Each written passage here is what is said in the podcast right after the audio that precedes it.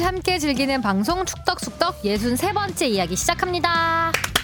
우와. 안녕하십니까 축덕숙덕 주영민입니다. 어, 지금 K리그의 모든 관심은 기성용과 이청용, 영용, 영용 키. 쌍용. 쌍용의 복귀설에 쏠려 있습니다. 저는 하성룡입니다. 네. 아 삼용 사과부터 하세요. 왼발잡이 이을용 사과 전문 하성룡 기자. 그렇습니다. 아, 이 하성룡 말고 이 기성용 선수 관련해서는 이제 여러 루, 머와 논란이 네. 있는데 조만간 기성용 선수 쪽에서 입장을 밝힐 것으로 보입니다. 당장 뭐 오늘이라도 밝힐 수 있다는 지금 소문이 돌고 있는데 오. 저희는 이제 녹화 녹음하는 시간이 어, 발표 이전이기 때문에 이, 2월 11일 화요일 축덕 숙덕 시작하겠습니다. 네. 자 주부 앞에 주시은 아나운서 안녕하세요. 주시은입니다.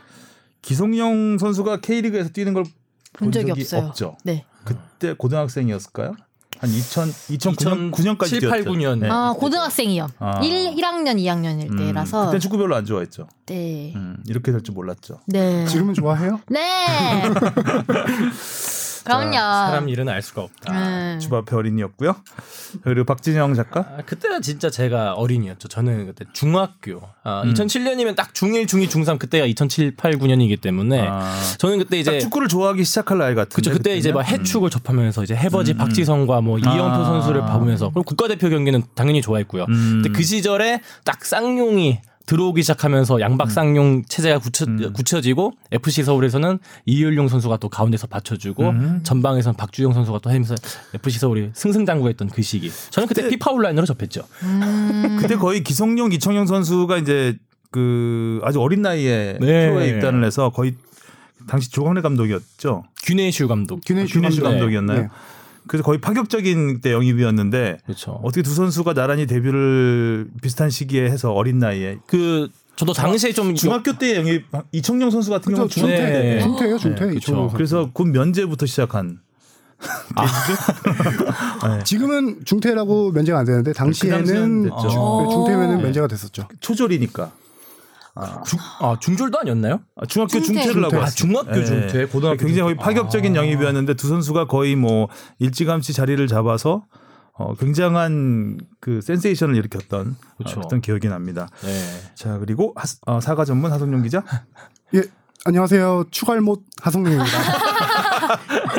자, 많이 배워가시기 바라고요. 네. 오늘 기성용 네. 이야기는 하성룡 아니 사과부터 드려야죠. 네, 하성룡 선 선수 하성룡 기자가 어, 네. 집중적으로 취재를 했는데 지금 괴- 굉장히 뭐 아까 좀 전에도 방송하기 전에 에이전트 전화 받고 네. 했는데 일단 그이 그러니까 이 우리는 뭐 자- 작년 연말부터 이제 기성용 선수 관련해서 뭐 K리그를 녹화하고 있다. 이제 뉴캐슬과 끝났기 때문에 그런 얘기들을 좀 들었었는데 이게 이제 사실 수면 아래에 있다가 갑자기 불거지게 된 계기부터 좀 잠깐 들어볼까요? 음.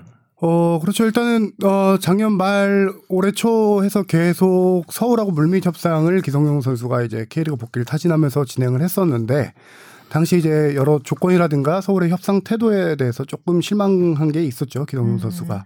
그러다 보니까 아, 서울에서는 제 제가 이제 파악한 바로는 서울에서 크게 영입 의지가 없겠구나라는 생각이 들었겠죠. 음. 그래서 이제 기성용 쪽에서 네, 기성용 선수 측에서 그래서 이제 타구단 그, 좀다 알려졌으니까요. 전북에다가 먼저 기성용 측에서 제안을 합니다. 음. 기성용 선수가 혹시 입단을 할 수- 가- 괜찮겠습니까?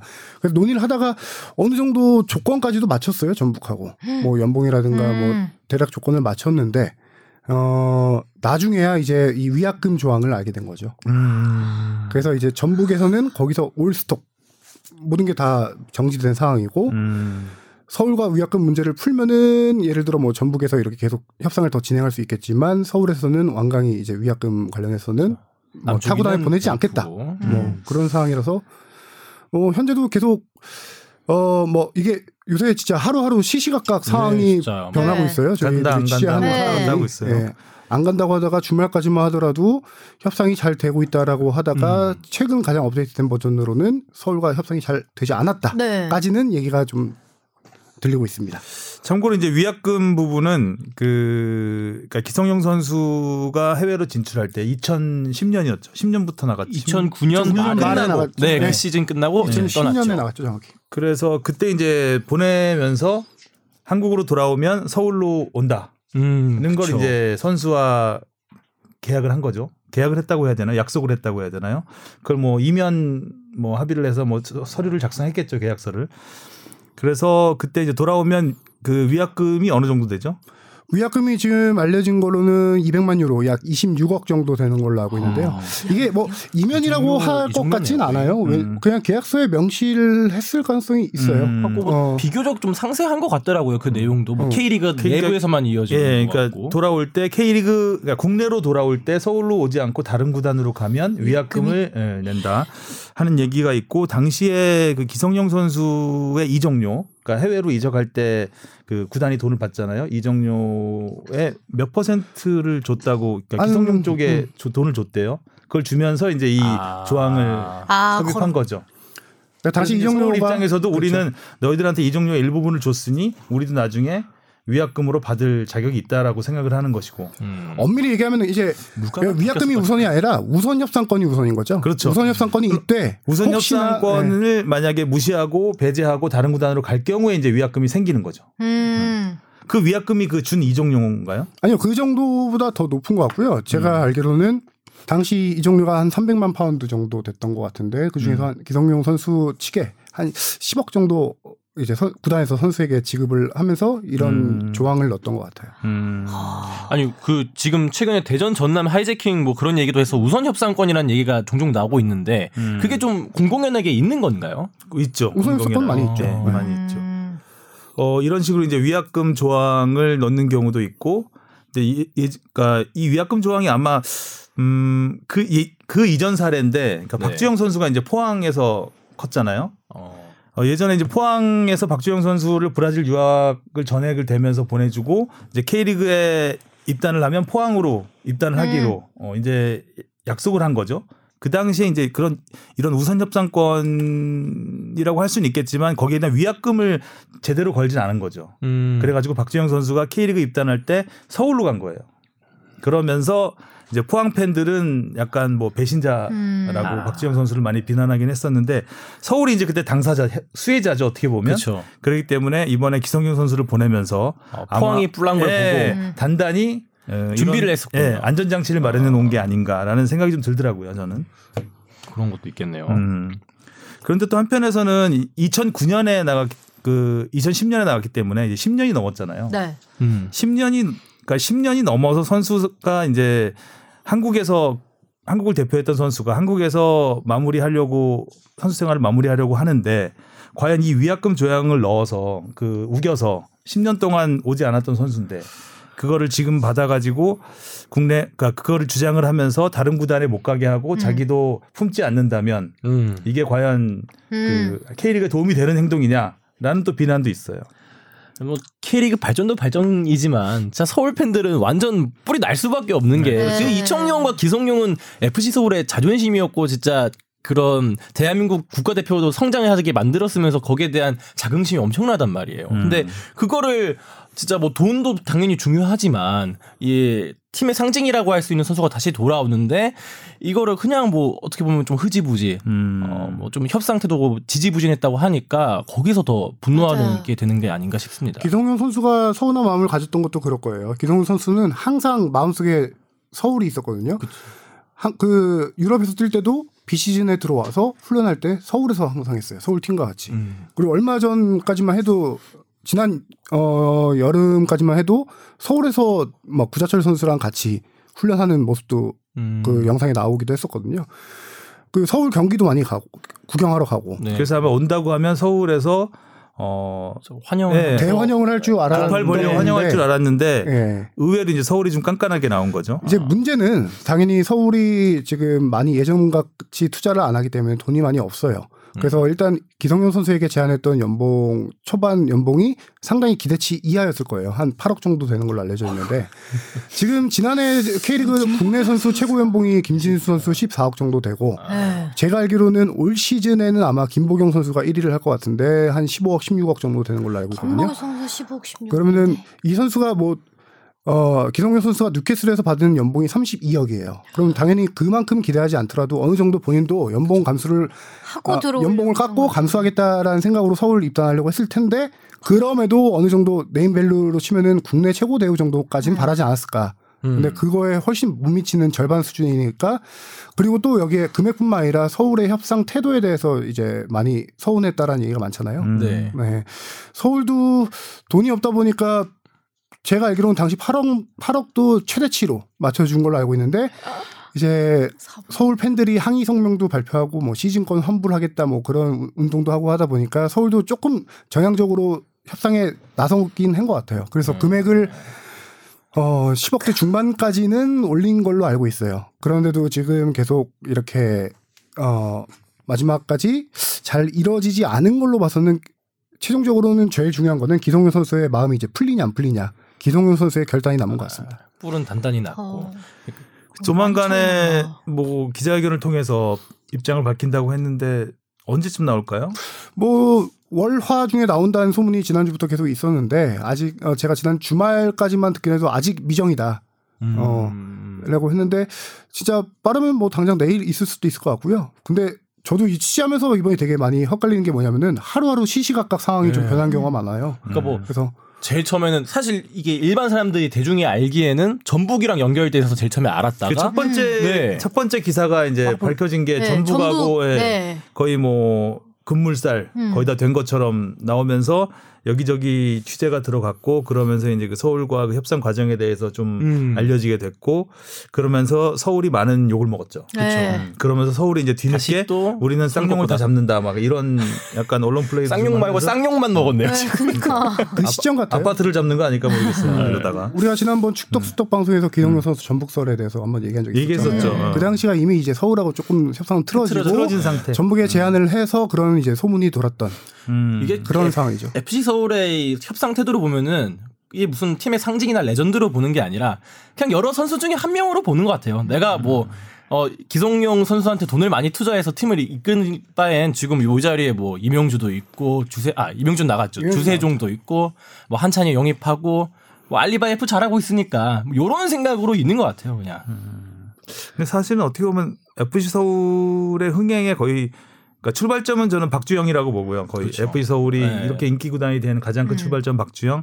거기에 이제 불을 활활 지핀 게 이청용, 박 기- 기성 이성용 음, 이두 그렇죠. 선수라고 네. 보는데 그렇다면은 이, 이 선수를 서울의 레전드로 끝까지 남겨주고 또뭐 등번호가 영국 앨범이 되기가 쉽지는 않겠지만 어찌됐든 그런 그 영원히 서울의 상징으로 음. 음, 네. 남겨주는 이런 전략도 괜찮을 것 같은데 의외로 서울이 반응이 좀 미지근했다고 해요. 음. 처음에 그 의사를 표현했을 때. 그렇죠. 그리고 저는. 예, 기성용 선수가 그 일반적으로 이제 스타 플레이어들은 그러니까 빅리그에서 뛰다가 마지막은 뭐 중동이나 그러니까 외국 같은 경우 네. 많이 보죠. 중동이나 중동. 미국이나 오일머니 벌어야죠. 네, 그런 데 가서 좀 어느 정도 네임 밸류를 앞세워서 몸값 좀 두둑히 받고 이렇게 선수 생활 마무리하는 경우가 많거든요. 음. 그렇죠. 기성용 선수도 충분히 갈 수 있어요. 맞아요. 중동, 중국, 미국 다 갈 수 있는데 그래도 한국을 먼저 선택했다는 거는 어 그래도 어느 정도 마음에 친정 팀에 대한 마음이 어 깊었다라고 생각할 수 있는데 네. 그런 부분도 좀 고려를 해야 되, 지 않을까? 그 기성용 선수의 명언 있잖아요. 중국에서 진짜 백지 수표 네,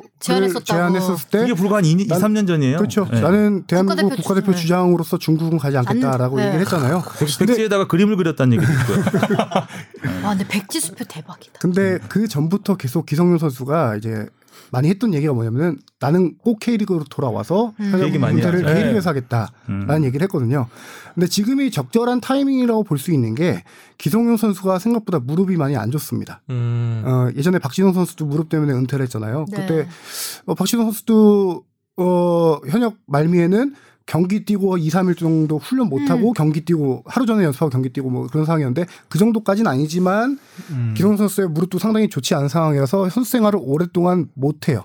뭐 아. 지금 어 31살, 2살 그 정도 되지만 34, 5 이전에 은퇴할 생각을 예전부터 계속 갖고 있었어요. 아. 기성용 선수는. 은퇴가 빠르네요. 은퇴가 좀 빠르다고 봐야 될 것 같아요. 그 항상 예전부터 러시아 월드컵이 마지막이다 얘기는 했었어요. 음. 월드컵은. 음. 음. 그래서 지금이 이제 가장 적긴데 지금 만약에 K리그로 복귀하지 못한다라고 하면 이제 향후 어디에 갈수 있냐라고 보면은 어 지금 두 가지 정도로 볼 수 있는데 일본 아니면은 메이저리그 사커 두 개로 볼 수 있을 것 같은 게 음. 이적 시장이 열려 있는 게 현재 메이저리그 사커랑 일본이에요. 중동은 음. 지금 닫혔을 거예요 아마. 음. 그리고 원래는 중국하고 링크가 많았어요. 29개 네, 중국 근데 코로나 때문에 모든 게 다 스톱된 음. 상황이에요. 그렇죠. 중국은 리그 자체가 연기됐잖아요. 네. 네.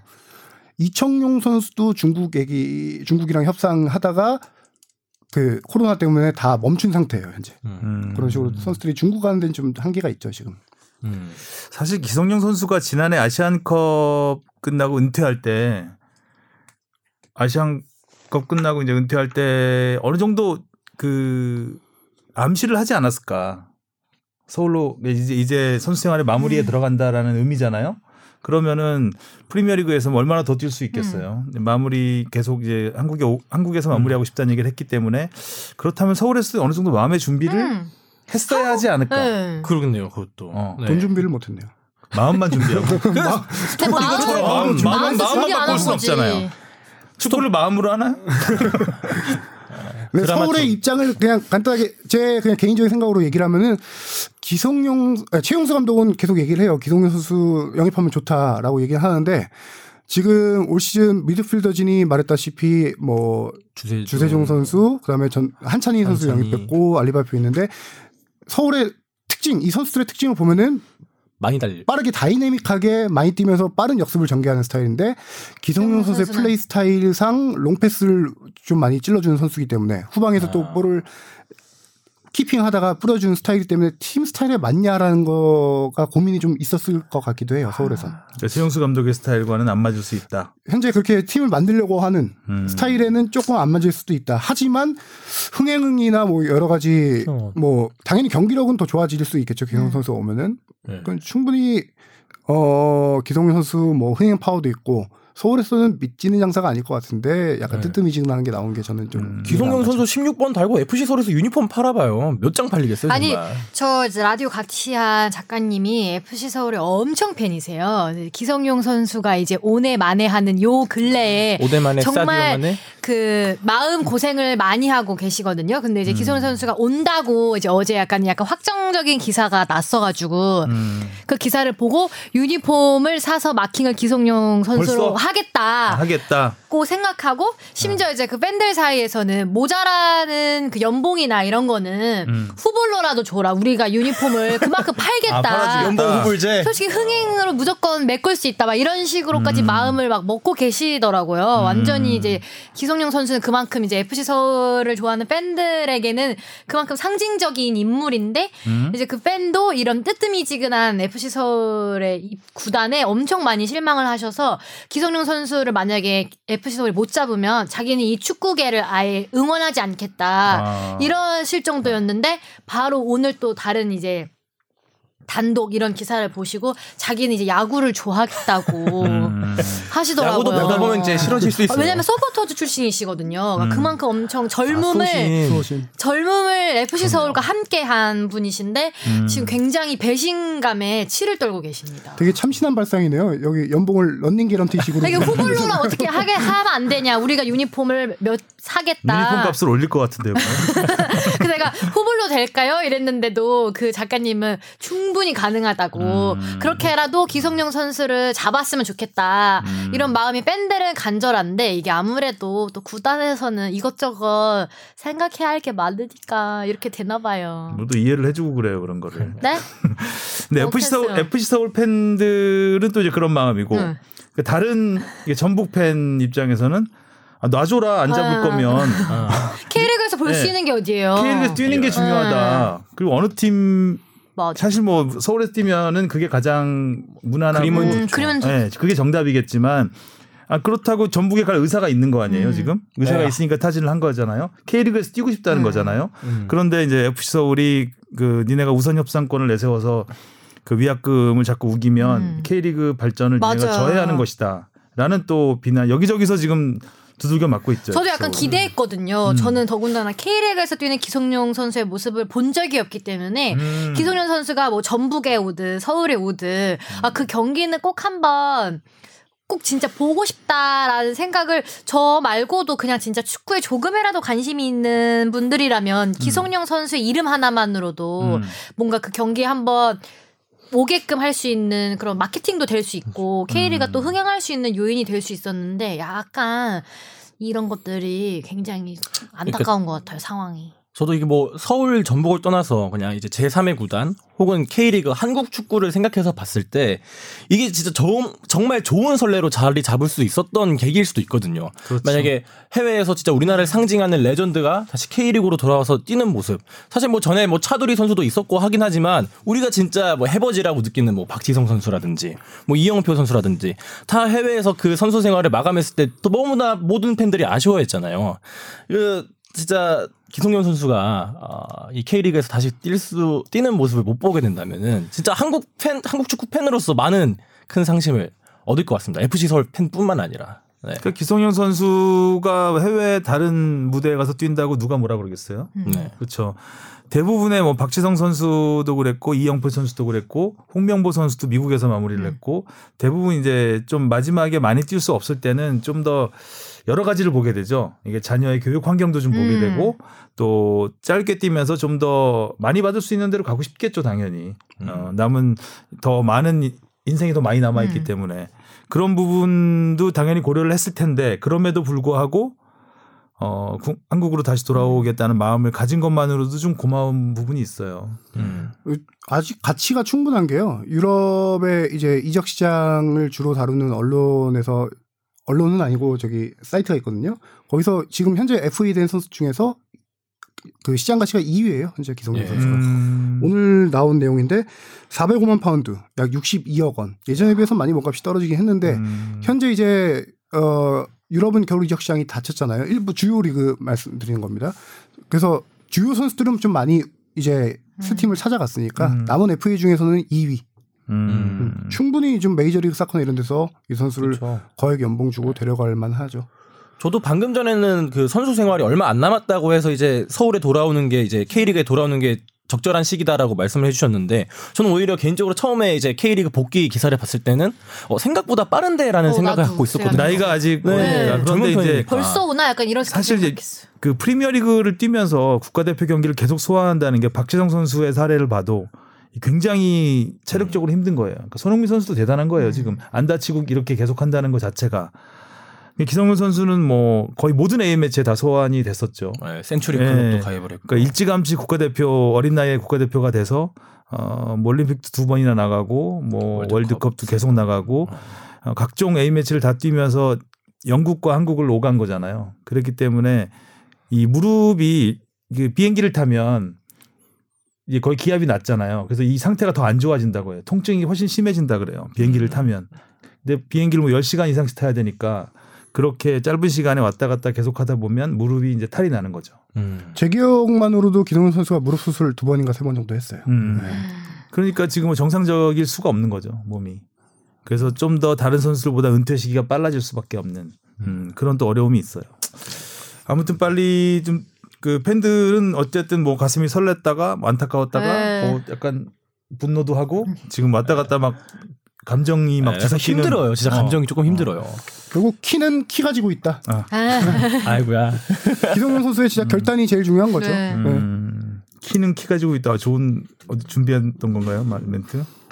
아니 예전에 기사 쓸 때 많이 아, 썼던 아, 중원의 네, 키. 중원의 키. 내가 항상 네. 지웠던 그 기사. 미치해 막 이러면서. 중원의 키.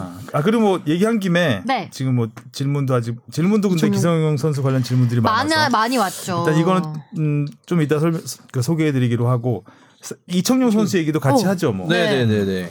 이청용 선수는 조금 다른 어때요? 케이스죠. 네, 좀 다르죠. 어, 네. 이청용 선수는 제가 알기로는 위약금이 없는 상황이에요. 음. 당연히 서울 우산 협상권은 있습니다.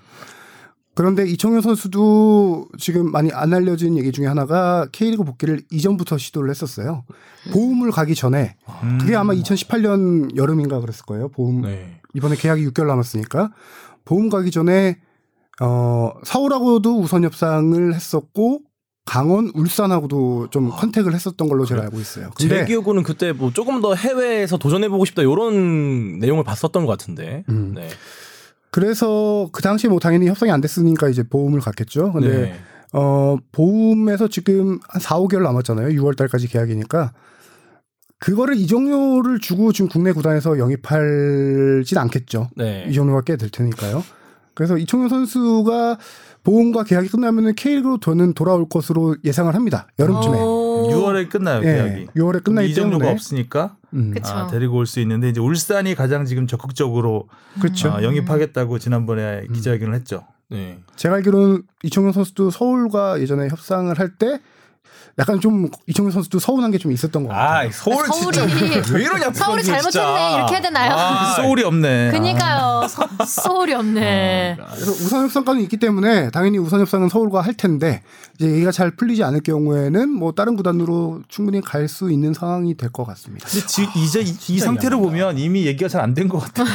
근데 이제 서울은 뒤늦게 이청용 선수도 뭐 잡겠다고 얘기는 하지만 아, 지금 거의 궁지에 몰려가지고 어쩔 수 없이 약간 좀 여러 무마용 그런 멘트들이 많은 것 같아요. 아, 연인 관계로 대입해서 봤을 때 상대가 이미 마음이 없는 걸 확인했는데 음, 뒤늦게 와서 잡는다고. 우선 협상권을 주장하면 안 네. 되죠. 그럴 수 있나요? 어. 상, 상, 이미 마음에 먼저 상처 만났다고. 어, 마상 입었는데. 질척되면은 음, 마상 입었잖아요 지금. 어, 고구마 잔뜩. 그죠, 비유가 괜찮았죠. 과거에 나를 보는 것 같네. 음. 마상 입었는데. 아이고야. 지질 끄면 안 됩니다. 연애는 역시. 그렇습니다. 하여튼 그래서 이청용 선수는 지금 뭐 울산 쪽에서 영입 의지가 있는다고 이미 내비친 상황에서 조금 그 분위기는 기성용 선수와는 조금 다른 상황. 그래서 아마 6월 이후에 국내로 유턴하지 않을까. 이청용 선수 팬들 마음도 설레겠네요. 음. 아, 근데 이제 그게. 서울이 아니면 이제 서울은 또 힘들겠죠. 아, 마음이 힘들겠죠.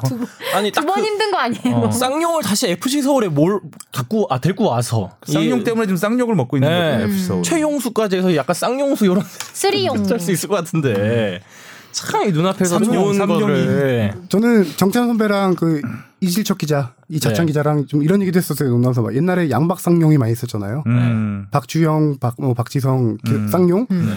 만약에 쌍용이 서울로 돌아오면은 또 양박쌍용이 될 수 있다. 박주영 선수 남아있지. 박동진? 또 우리의 박동진 박동진 선수가 있지.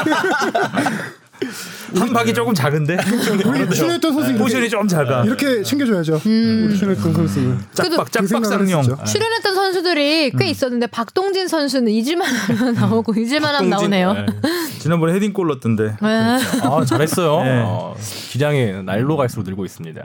아무튼 이 그러니까 아 우리가 어제 그 K리그 분들을 잠깐 만났는데 축구 팀이랑 해서 지금 기성용에 목매고 있어요 K리그는 기성용만 기폭제가 돼. 기성용만 믿는다며 완전 카드죠. 아니 서울에 후원 좀 해줘요 그냥.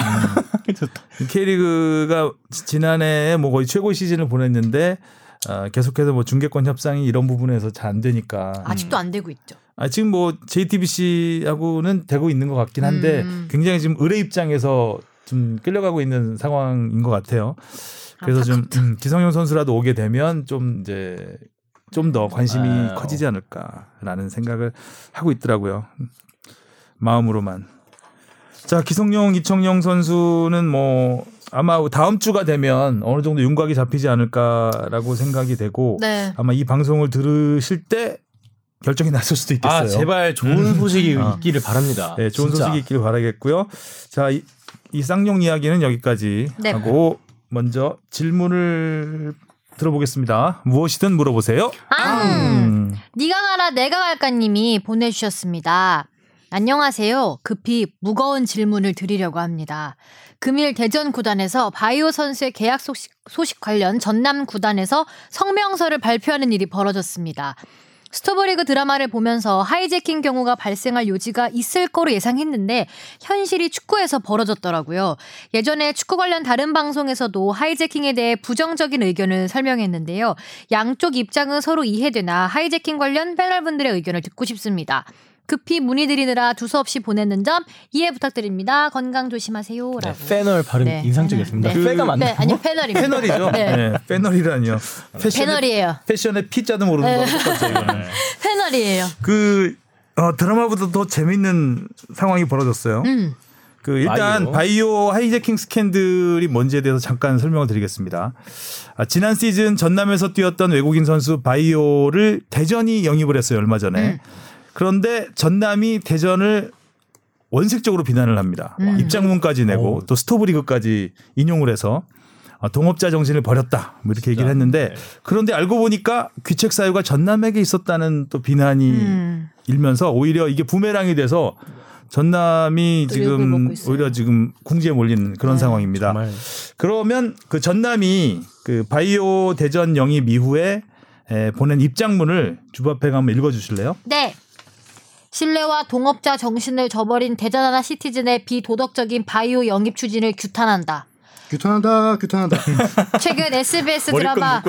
스토브리그가 큰 인기를 끌고 있습니다. 국내 한 야구단이 50만 불에 영입하려고 한 미국 투수를 국내 타구단이 끼어들어 100만 불에 낚아채 간 것이다. 이것은 자본주의 시장에서 있을 수 있을 수 있는 이야기입니다. 실제 이와 유사한 행위가 K리그에서 발생했습니다. 믿기 힘든 스토 믿기 힘든 스토리의 주인공은 네, 스토브리그인 줄 알았어요. 헷갈리죠. 믿기 힘든 스토리의 주인공은 KB 하나은행이 인수해 새롭게 창단한 대전 하나 시티즌입니다. 마땅히 한국 축구 K리그의 발전에 앞장서야 할 그들이 불과 한 달 전까지 자신의 소신을 가지고 추진했던 일들을 아무렇지 않게 손바닥 뒤집듯 뒤집어 시장 질서를 무너뜨리는 비도덕적이고 신뢰와 동업자 정신을 해치는 행위를 스스럼 없이 한 것에 대해 K리그의 한 구성원으로서 실망스럽기 짝이 없습니다. 짝이 없다, 짝이, 짝이 없다. 없다. 실망스럽기 짝이 없다. 아, 중간에 있는 바이오 영입이라고 자꾸 하니까 무슨 바이올로직스 어, 약간 삼성 바이오로직스도 네. 생각나고 어 참 이 글을 보면서 정말 그 두서도 없고 네. 감동도 없고 이게 분노만 느껴지는 네, 중간에 조금 생략해서 이제 갖고 오긴 했는데 음. 전문을 읽어 보시면 정말 원색적인 비난이다라고 음, 느낄 수밖에 좀- 없죠. 좀 심, 심하게 동업자 정신이 진짜 없는 입장문이었잖아요 이게 어? 이 입장문이 동업자 정신이 없었어. 누워서 침 뱉기였죠. 어 그런데 이제 알고 보니까 그 내막을 좀 하성룡 기자가 설명을 해주시죠. 어, 아까 뭐 간략하게 설명 들었는데 바이오 선수는 지난 시즌 임대돼서 전남에서 뛰었던 선수죠. 예, 참고로 네. 어, 16경기에서 10골을 열 골. 넣었습니다. 네, 음. 잘했죠. 그러니까 이제 완전 영입을 하려고 또 했겠죠. 음. 전남이 그래서 원소팀인 브라질 구단과 어, 우선 협상권을 갖고 있으니까 우선 협상권이 어, 오늘 네. 굉장히 많이 등장하네요. 우선 협상을 해서 어느 정도 합의를 이룹니다. 양 구단 간에는. 근데 이제 양 구단 간에 예 전남과 그 브라질 원, 원소팀 구단 간에 아 선수 그렇죠. 예, 예, 그렇죠. 이제 이적에 대한 바이오와 전남과의 관계가 이제 그 완전 이적으로 네. 어, 되는 걸로 그러니까 선수 말고 구단끼리 구단끼리 구단끼리는 아. 이적을 이제 어느 정도 합의를 한 상황에서 보통 그렇게 이제 국제 이적을 하려면 선수와의 합의도 중요하거든요. 선수와의 합의 연봉이라든가 뭐 세부 음. 옵션 계약을 해야 되는데 그렇게 구단과 계약을 해놓고 2개월 동안 선수와 계약을 못 한 거예요. 그 미뤄진 거예요? 어, 안 한 거겠죠. 약간 안일했던 거죠. 어. 네. 잡아- 마음을 놓았구나. 예, 잡아놓은- 그러니까 이게 아니면은 협상 과정 협상 과정에서 조금 더 뭔가 이견이 뭐, 있던가 그렇게 경험이 해서 있으신 것 같은데요. 에이, 1, 2개월 정도 이 진척이 안 된 상황에서 이제 대전 하나 시티즌이 새롭게 창단한 대전 하나 시티즌이 에이전트를 통해서 이 선수에게 직접 접근을 해서 이 선수와 계약을 합니다.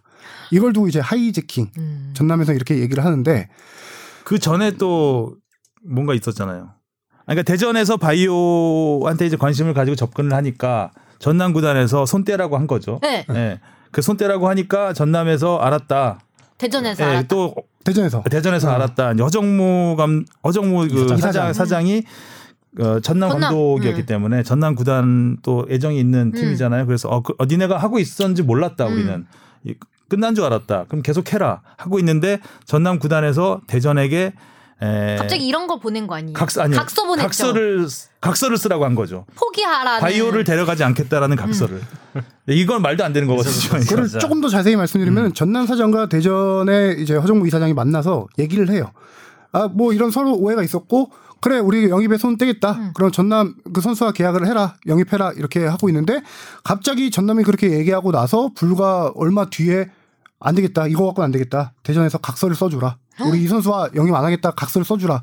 그러니까 이제 대전에서 우리가 그만큼 배려를 해줬는데 이 각서 쓰라니 뭔 말이냐 확 화가 나서 아예 이 선수와 계약을 진행해버린 거죠. 음. 그러니까 그렇게 마음을 서로 양보하기를 했으면은 음. 얼른 바이오 선수와 계약을 하면 해야죠. 각서를 쓸 시간에 그렇지. 계약서를 써야지. 썼다면 그렇지. 문제가 없었을 텐데 그러니까. 왜 각서를 쓰셨을까요? 그러니까요. 두, 두 구단의 연봉 차이가 얼마였을까요? 전남과 대전. 어, 제가 어서 제시한. 봤는데 10만 불. 맞아요. 10만 딩동댕. 달러. 헐. 그러니까 여기서 스토브리그 하면서 뭐 50만 불짜리 선수를 네. 100만 불에 사가는 비도덕적인 행위를 했다고 하는데 그게 아니라 이제 없었어. 10만 불 음. 그러니까 10만 불 때문에 그 선수도 상한. 놓치고 네. 선수도 이제 굿바이오가 되고 자기는 뭐 욕도 욕이란 욕은 다 먹고 뭐 이렇게 된 거죠. 여기서 이제 핵심은 이게 이제 하이제킹이라고 하는데 저는 이걸 이제 하이제킹으로 봐야 되냐 말아야 되냐라는 판단이 좀 필요할 것 같아요. 저는 개인적으로 보- 하이제킹이라고 보지 않습니다. 저도 그래요. 이거는 네, 그- 전남 구단이 너무 이거는 행정적인 미스다. 음. 어.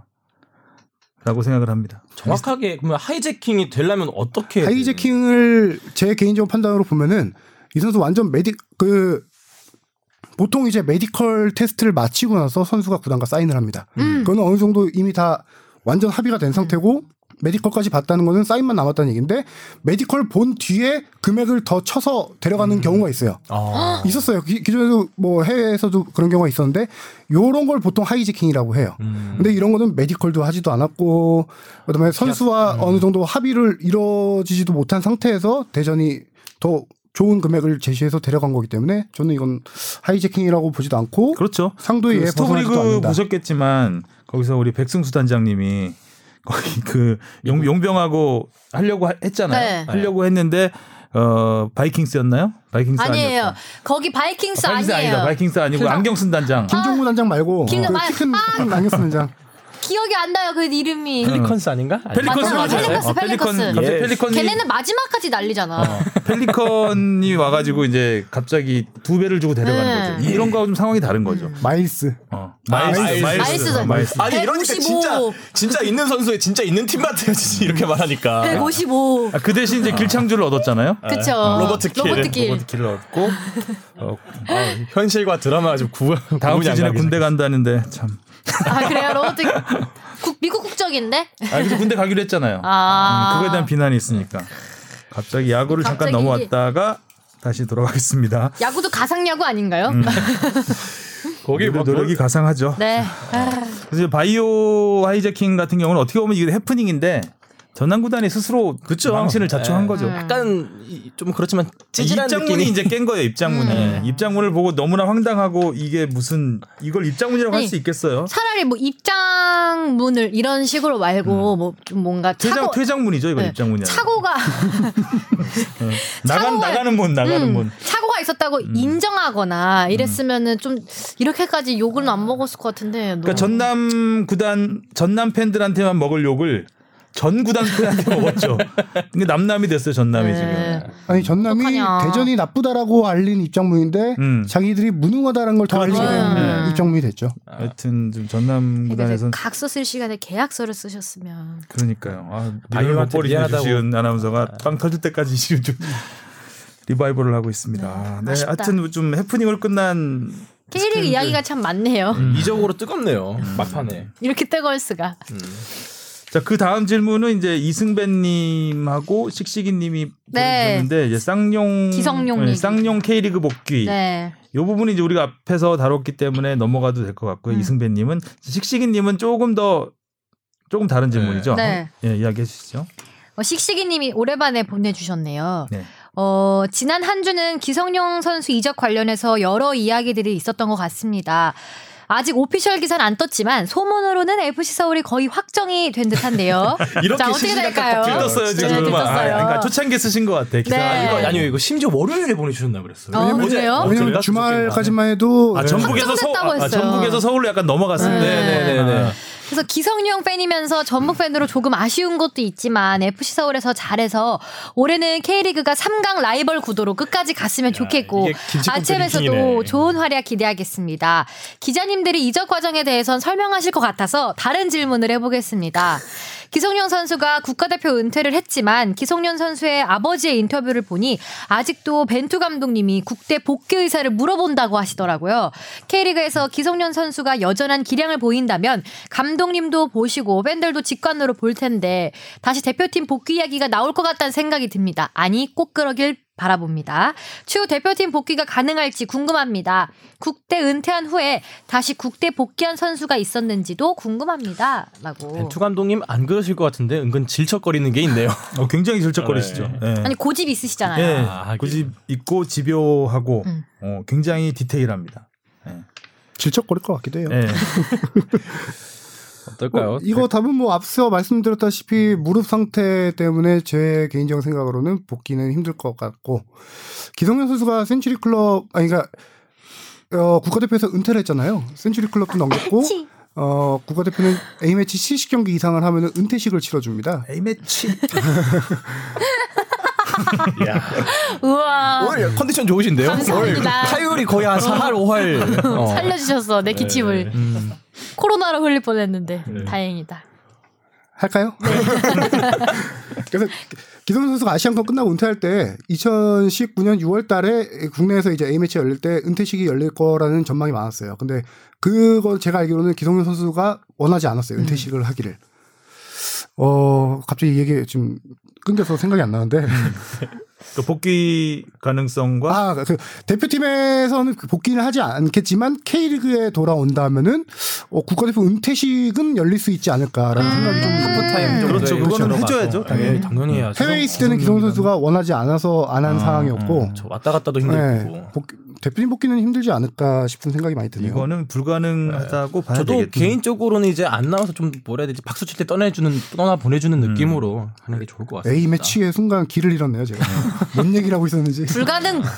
이야기랑 그때- 매치가 하기 힘들었죠. 네. 국대 은퇴한 다음에 복귀한 선수가 있었을까요? 제가 국내로는 뭐 옛날로 올라가면 당연히 있을 것 같기도 하는데 국내에선 최근에는 기억이 잘 안 나고요. 근데 예전 같은 경우는 90년대까지만 해도 이렇게 뭐 난 국가대표를 은퇴하겠다 이렇게 선언하고 은퇴하진 음, 않나요? 그렇죠. 그냥 자연스레. 네, 자연스럽게 안. 뽑히고 이제 뭐 당연히 안 뽑겠지 이러면서 슬슬 잊혀지는 제 기억으로는 이제 은퇴식 이런 거 약간 은퇴했던 게 이제 히딩크 감독 이후에 황선홍이라든가 뭐 홍명보 선수라든가 이런 선수들은 그때 막 은퇴를 공식화하면서 난 이제부터 은퇴 다음 안 뽑혀. 아, 그 다음에는 뽑아주, 뽑지 말아 주세요. 약간 이런 걸 했었는데 그 전에는 있었나 모르겠어요. 그러니까 저도 2000년 이후에는 확실히 없었던 것 같은데 그 전에는 뭐 아까 말했다시피 네. 은퇴를 선언한 것 자체가 드물기 때문에 없, 뭐 따로 없었을 것 같고 음. 해외 사례는 꽤 있습니다. 유명한 선수들이 많이 있죠. 뭐 음. 지단 선수 같은 경우도 어 유로 대회가 끝난 다음에 은퇴를 했다가 음, 독일 월드컵 나와서 팀을 그때 결승까지 이끌었었나? 결승에서 네, 박치, 2000 박치기하고 그렇죠. 예, 네. 졌죠. 유로 2004를 끝으로 지단. 선수가 은퇴했다가 다시 복귀했고 피고 선수도 그래요. 피고 선수도 음. 같은데 2000 유로 2004 끝나고 은퇴를 했다가 다시 복귀했고 해외에는 꽤 됩니다. 음. 메시야 뭐 여러 차례 은퇴했다가 복귀했고 아, 그렇지. 음. 메시는 뭐 매 시기마다 코파 아메리카 끝나고 나서 이제 뭐 충격에 네. 은퇴했다가 대통령 까지 나서서 다 돌아오라고 해서 돌아오고 아니 오늘 재밌는 나라야. 저 친구 마지막이어서 오늘 모든 웃음을 다 쏟아냈네요. 어, 많이 터지네요 오늘. 어. 김선홍 PD 아뭐 뭐 그냥 얘기 나왔으니까 하는 얘기인데 고별 아재 개그 메시가 그때 코파 대회에서 우승 못하고 은퇴를 했을 때 했지. 아르헨티나 길거리에 교통 표지판 이런 거 자체가 다 메시 돌아와 주세요. 아니 나라 전체가 그냥 메시 대통령이 나와서 돌아달라고 하니 할 만한 그 보통 축구의 나라가 아닌 거죠. 그러니까요. 아, 참고로 오늘 그 외신 보니까 펠레 기사가 났던데 네. 펠레가 지금 상태가 굉장히 안 좋은 것 같아요. 거동이 아, 네. 건강 상태가 네. 안 좋아요.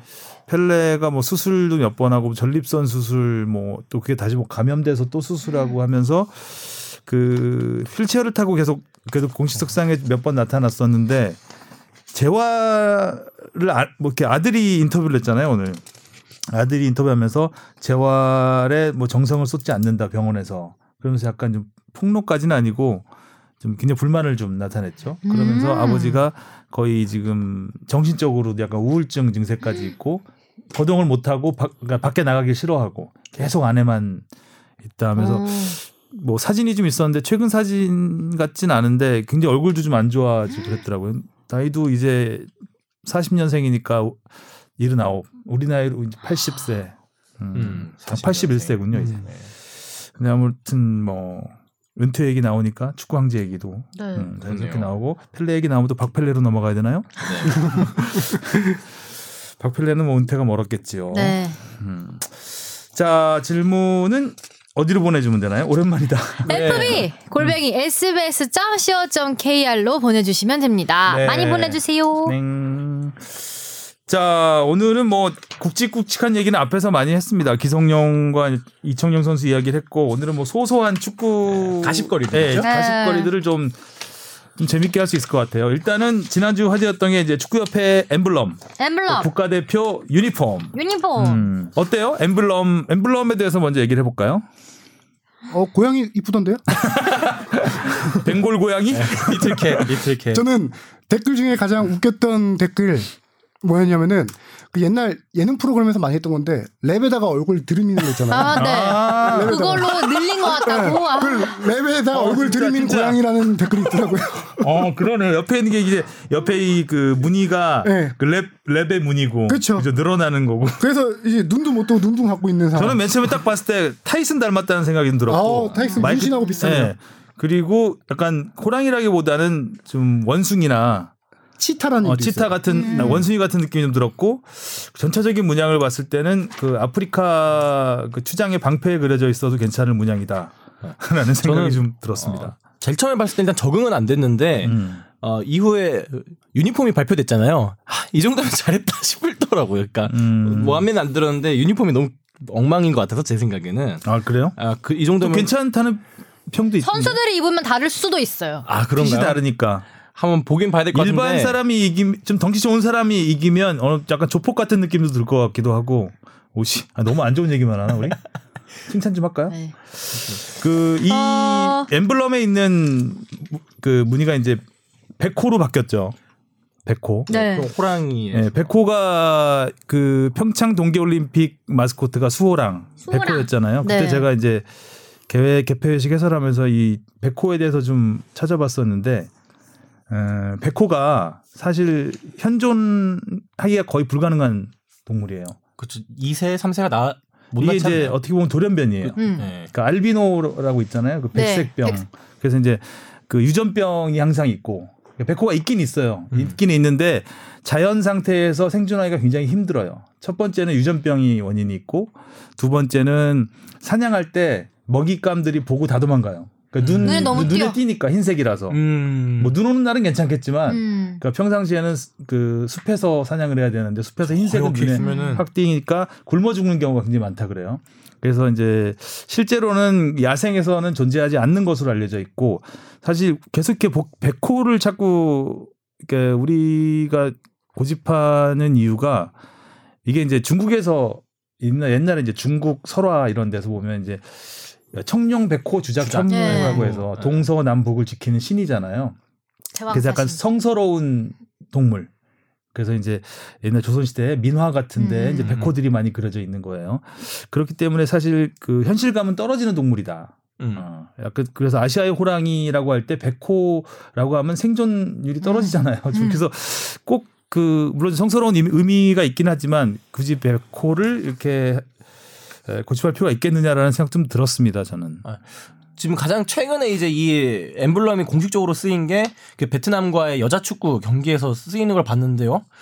어, 개인적으로는 좀 어, 어색한 게 확실히 아무래도 좀 음, 보이고 일단 팬들의 반응은 전반적으로는 좀좀안 좋, 뭐 반응이 좋지는 않은 것 같아요. 제 생각 아마 한 10년 후면 좀 익숙해지고 좀 미래지향적인 디자인이지 않을까라는 생각은 있습니다. 어, 좀그 10년 뒤면 또 바뀔 것 같은데. 일단 일단 랩을 좀 걷어내야 될 것 같아요.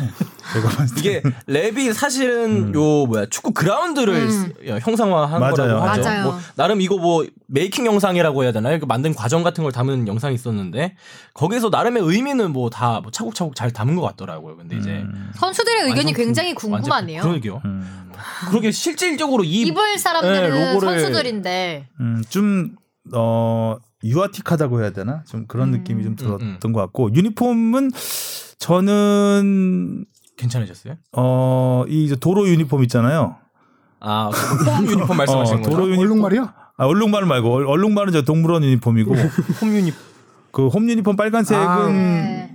나름 괜찮은 것 같은데 이 얼룩말은 좀 저는 제일 처음에 보고 어, 그 맨날 트레이닝 유니폼인 줄 알았어요. 예전에 트레이닝 유니폼이 아, 이런 거 약간 많이 있죠. 검은색, 녹색 이렇게 되지 어, 저? 그거 이- 입어봤어요. 아, 입어봤어요? 약간 그 보호색. 예. 보호색. 저 그래서 진짜 아, 이게 설마 국대 근데- 유니폼이라고 싶었는데. 근데 그건 실제로 입으면 예쁜데 아, 생활복이어서 그런 건가? 그렇죠. 트레이닝 할 때 입으니까. 트레이닝 할 때라서 그런 건가? 음. 그 유니폼 댓글 중에 재밌는 게 그 아이스크림을 통해서 표현한 게 있더라고요. 네. 음. 원정 네. 원정 유니폼은 와일드, 와일드 바디, 이홈 유니폼은 스크루바. 음. 공감이 상당히 가더라고요. 아 그러네요. 약간 초코 시럽 좀 묻혀놓은 것 같기도 하고. 아. 음.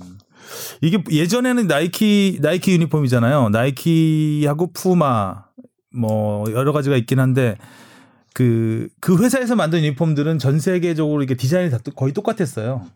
색깔만 좀 다르, 음, 달랐었고 우리나라 지난 시- 이게 가장 최근 유니폼도 되게 다 비슷하더라고요. 특히 음, 전 세계적으로. 근데 이번에는 독특하게 나라별로 유니폼이 많이 네. 음. 차이가 좀 있습니다. 저는 개인적으로 미국 유니폼이 좀 예뻐 어. 보이는데 심플한 게좀 예뻤던 심플하게. 나이지리아 게 예쁘네. 진짜 그리고 호평이 많더라고요. 나이지리아는 이전 월드컵 때부터도 호평이 많았어요. 음. 어. 그러니까 나이지리아는 개성을 잘 살린 것 같아요. 네. 그 나라의 어. 개성을. 아프리카의 느낌이랄까 뭔가 음. 초원이 있을 것 같은. 근데 우리도. 그러니까 이번에 디자인이 조금 독특한 거 배경을 설명해드리면은 어, 다 알다시피 축구협회가 나이키와 최근에 12년 장기 계약을 했죠. 한 2,400억 총액 2,400 플러스 알파의 대형 계약을 했는데 그 중에 하나가 이제 유니폼 관련돼서 조금 더 어, 높은 레벨의 유니폼을 공급받기로 한 계약이 있어요. 뭐냐면은 이렇게 약간 tier라고 하죠. 1티어, 2티어 이런 식으로인데 약간 높은 tier로 가게 되면서 우리나라 유니폼도 이제 아예 디자이너를 전담으로 해서 디자이너가 일일이 다 음. 어, 유니폼 디자인을 했고 그 디자이너가 이거 다 이 원정 유니폼 검은색 선 맞아 그렸다고. 무늬까지 다 했다라는 얘기가 있더라고요. 그런 식으로 유니폼 질도 그렇고 디자인도 그렇고 이전보다는 한 단계 더 높아진 거다.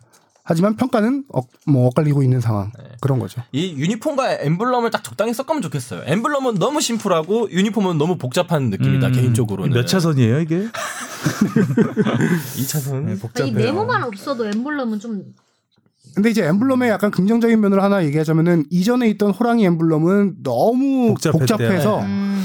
그거는 유니폼에서 아예 달고 프린팅을 할 수가 없었어요. 따로 이렇게 붙여야 돼요. 유니폼을 어. 붙여야 되는 아. 상황이에요. 네. 그래서 좀더 간, 좀 간단하게. 심플하게 만들자라고 했던 건데. 그래서 그 무게가 나가는데 이제는 아예 유니폼에 프린트가 되니까 더 무게감이 무게가 근데 줄어들었죠. 영국이라든가 영국도 굉장히 복잡하잖아요. 그렇죠. 어, 아예 3, 4자?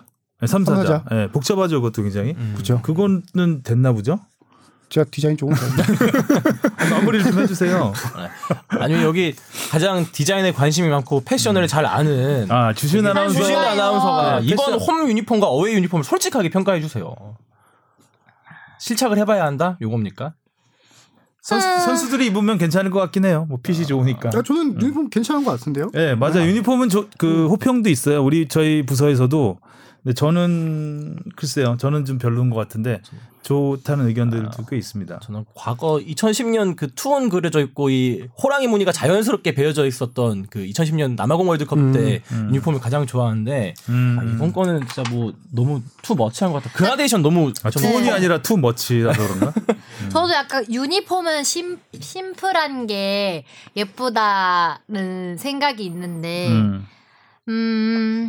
글쎄요. 아, 네. 저는 이전 월드, 러시아 월드컵 유니폼이 너무 내복 같아서 조금 마음에 안 아, 들었었거든요. 그렇죠. 그때도 어. 제일 처음에 나왔을 때는 논란이 많았었죠. 저는 근데 그거보단 지금 유니폼이 전 나요. 아 그래요? 개인적으로. 저는 음. 그전 그전 게 이제 익숙해져서 그런지 지금 게 너무 괴랄해서 그런지 이전 유니폼은. 그 트레이닝복이 괜찮았죠. 그렇죠. 트레이닝복 입었죠. 노란색에 네. 이렇게 얼룩무늬. 약간 나이지리아 네. 느낌 나고. 네, 네, 네. 네, 좀 패셔너블한 네. 또는 느낌이었고 예전에 그 저는 대표팀 유니폼 뭐 스위스 1954년 스위스 월드컵 유니폼은 잘 기억이 안 나지만 86년 멕시코 월드컵 때부터는 기억이 나는데 이때는 무조건 빨간색이었죠 위아래. 음. 음, 빨간색하고 흰색 딱 이렇게 했었고 네. 처음으로 디자인스러웠던 유니폼 이제 1994년 어, 미국 월드컵 때 음. 입었던 라피도. 라피도라는 메이커였어요. 그래서 R자 아. 이렇게 써져 있었고 아 메이커 나이키가 아니었다는 나이키. 아니었어요. 아. 라피도라는 유니폼 그 메이커였었는데 그 당시 이제 삼성 제일 모직 그렇죠. 아, 삼성 거였어요? 예, 제일 국내 모직. 국내 메이커로 했었는데 나름 그 독특하게 좀이 포인트를 줘서 어깨랑 허리 쪽에 오히려 지금 보면 좀 레트로한 느낌이 나는 것 같아요. 이쁠 음. 수도 있을 것 같아요. 좀 당시 이거 보면서 약간 만국기를 그려놨나 느낌도 들었고. 그런 생각도 네. 들었고 나는 그래도 패셔너블했어요. 음. 그리고 이제 98년 프랑스 월드컵 때부터 이제 나이키와 음. 아, 동행을. 네, 동행을 하게 됐는데 이때는 카라가 있었어요.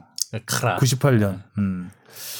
있었고 2002년 월드컵이 저는 개인적으로 제일 예뻤다고 생각해요. 어, 음. 저는 초등학생이었는데 네, 네. 바지 색깔이 음. 덜빤 건가 했어요. 그 스- 그러니까 색깔이 그러니까 치- 하얀색이 아니었나요? 아니야, 아, 아니야 이 약간 하얀색이 아니라 약간 녹색 아, 옅은 그러네. 색. 그러니까 파란색도 아니고 어. 회색도 아니고 어, 약간 옅은 굉장히 뭔가 음. 그런 뿌연 느낌의 아, 바랜- 바랜 어, 느낌. 바랜 약간 바랜 느낌. 느낌이어가지고 그리고 위에 빨간색도 완전히 빨간색이 네, 아니라 아니어가지고. 주황색하고 사이 네. 한개 정도. 색이라고 네. 저는 그 색깔도 은은하니 저는 괜찮았던 것 같고. 전 어린 눈에 음. 덜빤 건가. 약간 오늘 전반적으로 유니폼 보는 게 2대 2로 갈리는 것 같네요. 음. 제가 그 후줄근하다고 생각했거든요. 그 어린 눈에 어린 눈에 음. 어린 집에서 눈에. 입는 티셔츠 같았다. 아, 그러니까 바지 바지만. 아, 바지만. 네, 약간 바지색이. 음. 그랬다는 거죠. 그렇군요. 이렇게 해서 뭐 유니폼의 변천사가 쭉 말씀을 드렸는데 어, 바지도 이번은 있다. 거의 뭐 파격이라고 할 정도로 그렇죠. 그 어떤 전례에서 찾아보기 어려워 어려운 디자인이 그라데이션. 에, 나름 이제 나이키에서는 근데 굉장히 고품격이라고 실. 내놓은 거예요. 음. 일단 재질이라든가 이런 게 에, 거의 뭐 최고 사양으로 빨리 입고 경기하는 걸 봤으면 좋겠어요. 실착. 음, 음. 실착. 음. 아, 근데 해외, 언론- 해외 언론에서도 좀 칭찬이 있는 것 같아요. 이번 그래요? 유니폼에 대해서요. 네. 음. 그랬군요. 그럼 주시은 선수가 패션 감각이 없는 것으로. 어, 저는 부정도 긍정도 하지 않았어요. 이 유니폼에. 할 말, 음. 할 만한 네. 요건 것 같아요. 음, 네, 엠블럼 뭐 까십거리로 간단히 저희가 뭐 약간 디스 같은 느낌도 좀 들수 있었는데 지금 막 이야기를 막 해봤습니다. 양말까지 근데 개인적인 와일드 의견을. 바디네. 양말까지 와일드 바디래. 입어봐야 알겠죠, 진짜 근데 뭐. 눈에는 잘띌것 같아요. 네, 오, 음. 엄청요. 지금 속보로 좀 하나 짚고 넘어가야 될 것 같은데. 아, 지금- 어, 우리는 이거 당연히 녹음이기 때문에 여기선 속보가 아니지만 아, 기성용 선수 보, 도 자료가 나왔네요. 네, 기성용 선수의 공식 입장이 나왔습니다. 아, 어, 빨리 어떤, 나왔네요. 어떤 내용인가요? 네, 지금 보도자 이거 제가 읽는 것보다 그냥 저기 주합회가 읽어주는 게 나을 것 같습니다. 네, 쭉 간략하니까 한번 쭉 읽어주시는 게 이거 나을 것쭉다 같아요. 읽을까요? 네, 네. 네. 노안 없죠? 네. 네. 네, 안녕하십니까. 최근 이슈가 성대모사 어, 빼고. 네. 대변인. 대변인이 돼 버렸네 갑자기. 어, 아, 그럼 중간부터 읽을게요. 기성용 선수는 FC 서울과 전북 현대 양 구단의 2020년 2월 10일부로 협상 종료를 고지하였습니다. 이는 선의로 타진했던 K리그 복귀가 양 구단을 비롯한 K리그 전체에 혼란을 줄 수 있는 사태로 번지고 있다는 상황 인식에 따른 겁니다. 따라서 기성용 선수가 올 시즌 K리그로 복귀하는 일은 매우 특별한 변수가 발생하지 않는 한 없을 겁니다. 현재 패사는 선수의 의사에 따라 국외 리그 다수의 구단과 협상을 진행 중에 있습니다. 기성용 선수의 이적이 확정될 경우 해당 구단의 채널을 통해서 신속히 공지하도록 하겠습니다. 음. 그래도 완전히 뭐 일단 어. 협상 종료는 선언했지만 문을 완전히 닫은 건 아닌 99% 그런 뉘- 닫았네요. 기성용 선수가 굉장히. 상심했다는 네. 문장이 있네요. 그러니까요. 아. 네. 그러니까 이거를 원래 이제 기성용 선수가 참석하는 기자회견으로 하려고 했는데 지금 보도자료 앞부분 나왔는데 신종 코로나 때문에 아. 다 같이 모이는 게 조금 위험하다라는 아, 판단으로 네. 지금 보도자료로 보도자료만? 예, 하겠다 음. 이렇게 밝혔습니다. 아, 어떡하냐. 어, 결국 저희가 이 내용을 바탕으로 처음부터 다시 방송을 녹음하고 싶지만 시간이 시간 관계상 과정을 또 설명해 드리는 네. 게 중요하기 때문에 시간 관계상 그런 과정이 네, 있었고 쭉 이런 네. 흐름으로 그냥 이해를 해주시면 될 것 같습니다. 기성용 선수는 안타깝지만 일단 종료 어, 협상을 종료한 것으로 일단 발표가 됐습니다.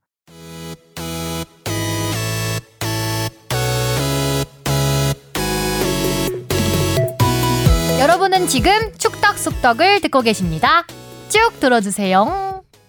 자 그리고 여자 축구는 뭐 무난하게 어, 일단 플레이오프에 진출을 했습니다. 넵 넵. 앞으로 어떤 과정이 남아 있죠? 네 이제 우리가 조 1위로 플레이오프 진출했으니까 네, 3월. 어, 상대 조 2위와 3월 달에 홈앤드 어웨이로 플레이오프를 거치게 되죠. 그래서 네. 각조 1, 2위가 크로스로 대결합니다. 그래서 4개 팀 중에 2개 팀이 올림픽 본선 진출을 하게 됩니다. 네, B조에서는 지금 호주와 중국이 마지막 경기를 남겨놓고 있는데 어, 둘 중에 이기는 팀이 1위, 지는 팀하고 우리가 붙게 되죠. 네. 아마도 호주가 현재 호주가 1위, 중국이 2위인데 둘 다 뭐 2승씩 하고 있지만 비기게 되면 우리가 중국과 하게 되죠. 비교도 중국과 하게 네. 되죠. 예. 두 팀이. 중국 근데 이제 중국에서 하게 되면은 이제 홈앤더 어웨이니까 중국을 가야 되잖아요. 못 가죠. 제 3국에서 열릴 가능성이 높죠. 지금 호주, 그러니까 중국이 지금 호주에 호주에 있거든요. 호주에서 지금 이 대회를 하고 있는데 호주에 계속 있는다는 얘기가 있어요. 3월 6일 넘어까지. 이 중국으로 가지 않고 그래서 이제 중국에서 홈 경기를 하지 않고 호주에서 할 가능성이 있다. 그래서 그러면 이제 우리나라가 홈 경기 먼저 하거든요. 네. 한국에서 우리가 1위 한 팀이 홈 경기를 먼저 하니까. 네. 네. 우리가 만약에 중국을 뭐 1대 0이라도 잡아 놓는다면 어, 호주가 뭐 중국 홈은 아니니까 우리가 가서 또 우리에게도 좋은 일이 있을 수도 있을 것 같고 또 얘기 들어보니까 지금 신종 코로나 때문에 중국 선수단이 호텔 밖을 못 나간대요. 음. 그래서 호텔을 로비에서 지금 공을 차고 있다는 얘기가 아 진짜. 네, 농담인지 모르겠는데 그 호텔 밖으로 못 나가게 했대요. 지금 경기는 호주에서 네, 호주에서. 펼쳐지는데도 불구하고 네, 불구하고 아, 네, 중국 훈련- 선수들이니까 네, 그런 보도를 봤어요. 아니, 그 대회 자체가 원래 중국에서 열리기로 했던 대회인데 네, 네. 호주로 바뀐 거죠. 네. 근데 저도 그 기사를 보면서 생각한 게 아 얘네들이 좀 머리를 쓰고 있구나라는 생각이 든 게 뭐냐면은 음, 한국의 아시아 챔피언스리그 나간 팀들이 제일 힘겨워하는 원정이 호주 원정이에요. 그렇죠. 음, 호주가 호주 거리가 정말 가기 힘들거든요. 그러니까 시차는 거의 없거든요. 거의 똑같은데 그 똑같은 시차에 한 일곱 여덟 시간 날아가야 되니까 아침에 도착해요. 그러면 아. 비행기에서 잠도 제대로 못 자고 도착하면 굉장히 피곤해요. 첫날은 정말 비몽사몽간에 하루를 보내야 되는 어 약간 호주가 그러니까 시차가 없어갖고 되게 편할 것 같은데 굉장히 어, 원정하면 되게 힘들 거예요. 근데 오히려 중국 선수들도 힘들 수 있는 게 다시 한국 힘들죠. 왔다가 네. 또 다시 또 호주로 가는 네, 그렇죠. 그런 스케줄을 중국이 더 훨씬 더 안 좋은 조건인 건 맞죠. 아, 네. 안 좋아도 되지 뭐. 음. 잡아. 자 그리고 지소연 선수가 네. A 매치 통산 최다골 타이 기록. 타이 기록 차범근 예, 선수. 차범근 선수. 선수 차범근 선수. 차범근 전설과 네, 전설과. 어깨를 나란히 했습니다. 물론 이제 남녀 A 매치 수준 차라는 게 좀 있긴 하지만 그래도 지소연 선수가 아주 뭐 괄목하는 예. 만한 인정해야죠. 큰 이정표를 네. 세웠어요. 차범근 전 선수가 136경기에서 58골, 지소연 선수는 123경기에서 58골 선수고 우리 손흥민 선수는 87경기에서 26골. 네. 이날 경기에서도 지소연 선수는 당연히 클래스를 보여줬고 마지막 중거리 슛은 진짜 너무나도 음. 깔끔했었죠. 아. 네, 패스 플레이도 워낙 어, 자유자재로 잘 이루어지긴 음. 했는데 오히려 그 골을 넣어서 이제 세레머니 할 때 주변 선수들이 이제 가마 태우고 음. 되게 이제 잘 신나게 해주는데 지소연 선수 프로는 프로인가 봐요. 진짜 음. 이렇게 안 웃고 오히려 그날 대승했음에도 불구하고 경기력에 이제 만 뭐야, 만족을 하지 못하고 음. 어, 담담하게 있었던 모습이 또 웃지 않은 이유가 두 가지가 있죠. 방금 말한 대로 한 가지는 경기력이 너무 답 답했다. 그런 거에 본인의 답답한 것도 있었고 하나는 타이 기록인데 뭘. 야 어, 그랬거든요, 본인이. 클라스. 뭐 앞으로 당연히 기록은 네. 넘어서겠죠. 음. 플레이오프에서 좀 그 기록을 많이 넘어섰으면 좋겠어요. 그러니까요. 이왕이면. 멋있다. 자, 그리고 손흥민 선수 얘기 잠깐 해보죠. 4경기 연속골 넣었습니다. 사우스햄튼과 FA컵 재경기에서 손흥민 선수 결승골 넣으면서 16강에 진출했죠. 네. 네. 음. 16강에서 노리치 시티를 만나게 네, 됐죠. 노리치 시티가 지금 최하위니까 최하위고. 아, 8강 가능성을 좀 볼 수도 있는 토트넘 입장에서는 지금 챔피언스리그 가는 어떻게 보면 가장 확실한 방법이 FA컵 우승일 FA 수도 있다. FA컵 우승일 수도 아, 있습니다. 지금 하긴 그렇죠. 4위하고 만만치가 워낙 않기 챔피언스리그 때문에. 우승하면 되잖아요. 그럼 네. 아이고야. 박성룡 기자가 저를 보고 눈을 부릅뜨는데 어떻게 여기에 응징을 해야 되죠? 저는 못 들은 척. 저를 하죠, 뭐. 노리치 하고 있었어요. 노렸죠? 어. 자 그리고 손흥민 선수가 근데 한국에 왔다고요. 아까 무슨 문자 왔던데. 어, 저희 네. 대한축구협회에서 공지를 했는데 뭐 드림이란 드림 KFA라는 프로그램이 있어요. 그러니까 중학생, 고등학생 상대로 신청을 받아서 축구 관련된 진로를 꿈꾸는 선수들에게 에이, 그 꿈나무들에게 어린, 어린 학생들에게 뭐 여러 가지 강의도 하고 뭐 이렇게 가르쳐 주는 프로그램인데 손흥민 선수가 지금 한 열흘간의 휴식기잖아요. 네. 어, 지금 안 알려진 사실이었는데 한국에 들어왔고 야, 어떻게 그 드림 프로그램에 깜짝 등장을 했답니다. 꿈나무들에게 나도- 정말 꿈과 희망을 심어주러 나도 신청할 갔네. 걸. 그렇죠. 어. 네. 꿈나무가 아니잖아요. 아이 꿈나무 하죠 뭐. 그래서 중고등학생 25명 정도가 참석했는데 지금 손흥민 선수가 등장하자 현장이 난리 났다. 난리 났겠죠. 요새. 소니가 깜짝 좋아하네요. 지난번에 크리스마스 때도 토트넘에서 깜짝, 깜짝 깜짝 이벤트. 하더니. 아, 손흥민 surprise로 선수가 진짜 강행군했잖아요. 최근에 네. 네. 매 경기 풀타임 뛰면서 진짜 다행히 이제 시- 그 열흘 열흘 정도 휴식 기간이 있어서 푹 나는 쉬러 왔나 어, 봐요. 아예. 근데, 아, 근데 런던에서 거기- 쉬는 게 더 쉬- 그러니까 낫지 거기서? 쉬는 게 더 체력적으로 나을 것 같은데 개인적인 사정으로 왔겠죠. 꿈과 네. 나무를 주기 위해서 왔어요. 네. 어. 안 그러면 기성용 선수 만나러 왔을 수도 있고 예, 오랜만에 형 보러. 아, 제 개인적인 생각으로는 병역 관련해서 왔을 가능성이 좀 있죠. 병역 아. 관련해서 뭐 행정적으로 뭐 처리할 게 어, 있다든가 뭐 예리했었다. 그런 뭐 일이 있을 테고 손흥민 선수 네 경기 연속골 얘기 지금 하는 거 맞죠? 자 여기까지 하고요. 그리고 또 하나 관심이 갔던 뉴스가 호날두 노쇼 1심 판결이 있었습니다. 아, 네. 지난주에 예, 났었죠. 예. 두 명의 팬이 소송을 걸었는데 그러니까 입장권 구매 비용 7만 1천 원하고 1천 원의 환불과 위자료 100만 원을 청구를 했는데 아, 법원에서는 입장권은 당연히 환불을 하고 그리고 위자료 100만 원 가운데 30만 원을 인정을 했습니다. 그러니까 팬이 승소를 한 거죠. 일부 승소를 한 거죠. 그래서 1인당 37만 원을 아, 배상하라는 판결이 나왔습니다. 지금 이제 두 명의 팬이 이제 낸 소송에 대한 그렇죠. 판결이었기 때문에 앞으로 이 기준으로 이제 다른 집단 소송들도 이제 줄줄이 음. 예고돼 있거든요. 이렇게 되면은 이제 아마 더 페스타에서는 굉장히 큰 타격이 있는 금액이 아닐까. 오랜만에 들리는 소식에 의하면 이미 파산이라고 뭐 하더라고요 거의. 네. 네, 이미 파산했고 뭐 이거에 대해서 항소했다라는 얘기도 있더라고요. 예, 항소한다는 아, 네네. 얘기가 이번에 있습니다. 예. 연맹에서 들었던 것 같은데. 그래서 최종 결심 나오는 게 이제 추후 줄줄이 선고에 영향을 좀 끼치겠죠. 그쵸. 음. 연맹도 지금 관련 사실 이제 1심 판결은 별 의미가 없어요. 음. 예, 이런 계속해서 항소를 가면은 뒤- 정말 뒤집히는 게 다반사입니다. 음. 이그 재판을 해보면 1심 판결은 굉장히 무성의한 경우가 많아요. 음. 그런 부분이 있습니다. 하여간 뭐 일단 그 팬들이 승소를 했다는 소식이었고요. 날강두는 뭐 예, 이, 이- 이것도 모르겠죠. 예, 이 와중에 호날두는 10경기 연속골을 넣으면서 세리에 신기록 세웠습니다. 네. 팀은 근데- 패했죠. 예, 이 10경기에서 14골을 넣었는데 에, 페널티킥이 4골. 오. 네. 허수네 허수. 어, 다 무시하고 싶죠 그냥. 네. 리그 20골로 득점 2위. 이 가운데 20골 가운데 페널티킥이 7골. 굉장히 많죠. 아이 뭐 음. 떠먹여 줬네 그냥. 예, 세리에 선두 임모씨인데 임모빌레가 아, 임모 씨 25골. 아, 임모 씨가 25골, 5골 차로 앞서 있는데 수사반장인 줄. 음. 자, 호날두 이렇게 돼 있고 이탈리아 세리에가 지금 굉장히 재밌게 돼, 진행되고 네, 있는데 인터 밀란이 선두로 올라왔어요. 유벤투스를 오. 제치고. 밀란 지난주에 더비에서 이겨서 진짜 이번에 폭풍 영입을 하더니 에릭센이랑 뭐 영이랑 영입하고 이브라히모비치도 들어가면서 아, 그건 이제 유벤- AC 밀란이고요. 유벤투스가 이브라히모비치는 AC 밀란이고. 아 이- 아, 이브라히모비치 아, AC 밀란이죠. 아, 네. AC 밀란 그 어, 밀라노 더비에서 그 골을- 이브라히모비치가 전반에 골을 넣었죠. 그래서 네. 2대 0으로 인터 밀란이 뒤지다가 후반에 4골을 넣어가지고 역전승을 했고 유벤투스는 베로나에게 역전패를 당하면서 어, 베로나도 오랜만에 됐네. 어, 네, 두 팀이 승점이 54점으로 같아요. 근데 다득점에서 앞서서 인터 밀란이 선두, 오. 유벤투스가 2위, 그리고 3위 라치오가 또 승점 1점 차입니다. 그래서 간만에 세리에 A가 지금 어, 아주 1, 2, 뜨겁게 3위가 진행되고 아주. 있어요. 그래 요 근래 계속 유벤투스가 독주 체제였었는데 음. 오히려 그리고 호날두가 들어오니까 이렇게 되는 그리고. AC 밀란이 올 시즌 초반에 완전 못한다고 거의 망해간다고 네. 제가 얘기를 한번 했었는데 어, 지난해 10월에 감독 바꾼 스테파노 파울리 감독 이 감독이 인터밀란 감독 출신이더라고요. 어, AC 밀란 지봉을 잡고 이후에 엄청난 상승세를 기록해서 최근 11경기에서 두 번밖에 안 졌어요. 감독이 어, 네, 중요하네. 그래서 리그 10위까지 지금 꼴찌였거든요. 지난해 거의 한 11월 정도까지 최하위권이었는데 10위로 올라서면서 어, 밀라노 더비와 함께 세리에이가 아주 재밌게 진행이 되고 있다는 소식입니다. 자 오늘은 여기까지 네. 이야기를 하면 될 것 같고요.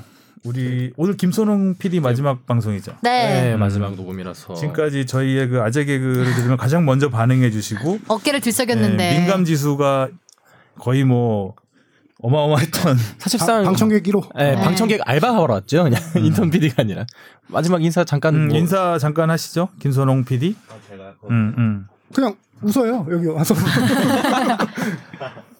아마 김선홍 PD 목소리는 한 번도 못 들어본 네, 못것 들어보- 같은데. 아니요. 최종 의견이나 최종 의견 아, 법률 최종 상담. 들으시는 분들은 제 목소리 최종 들으셨을 의견, 텐데. 네. 최종 의견 의견. 이거 작곡하신 맞아요. 주제가를. 만드신. 작곡가 김 선생님. 음. 네, 축덕숙덕 청취자 여러분 안녕하세요. 김선홍 인턴필입니다. 자 이제 다시 시작할까요? 네. 아, 예순 네 번째 이야기 시작합니다. 네, 진짜 여기 와서 6개월이지만 많은 거 배우고 또 아, 여러분들의 좋은 청취 환경을 위해서 최선을 다해서 노력했습니다. 아. 왜 웃으세요?